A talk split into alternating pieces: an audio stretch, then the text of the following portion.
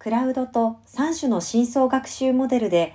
切羽観察業務を半自動化・省力化へ。山岳トンネル工事では、掘削直後の切羽状況を所定項目ごとに評価・記録します。切羽観察が日々実施されています。観察記録の完成には、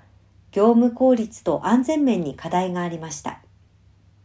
よって、現場において、新技術導入促進型工事として、エーアイ などを活用したトンネル切羽の地山判定手法についてを提案し、深層学習の一種である畳み込みニューラルネットワークを切羽写真に適用することの有効性を確認していました。しかし、深層学習による観察業務の自動化は、判断の根拠を示すことが極めて困難であり、適用に向けた再検討が必要だったということです。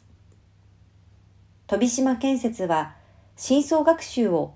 作業者を補助する技術として適用し、切羽観察業務を半自動化して省力化することを目的とした、トンネル切羽観察システム、アウフタクトフォートンネルフェイスを開発しました。同システムでは、動作過程で画像を入力とするさん種類の深層学習モデル。いち. 敵対的生成ネットワーク。に. 物体検出ネットワーク。さん. 画像識別ネットワークを組み込んでいて、切羽全体を撮影した写真を用意するだけで、自動的に観察記録が生成されます。当該記録に必要な情報をアップロードするツールとして、マイクロソフトパワープラットフォームを適用。スマホや ピーシー で操作可能な入力アプリをパワーアップで構築。クラウドストレージと連携するパワーオートメイトフローを自社開発し、導入、更新、利用時に円滑、安定的に動作するシステムとしました。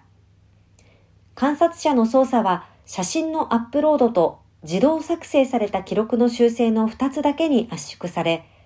作業量の大幅な軽減が期待できます。北海道の導入現場で大幅な時短効果を確認したということです。同社は実装対象を拡大中で、各 シーエヌエヌ の汎用性向上を目的としたデータの収集を推進。同システムの開発過程で得られた知見を応用し、切羽写真撮影時の安全性向上を目指した技術開発を行う考えです。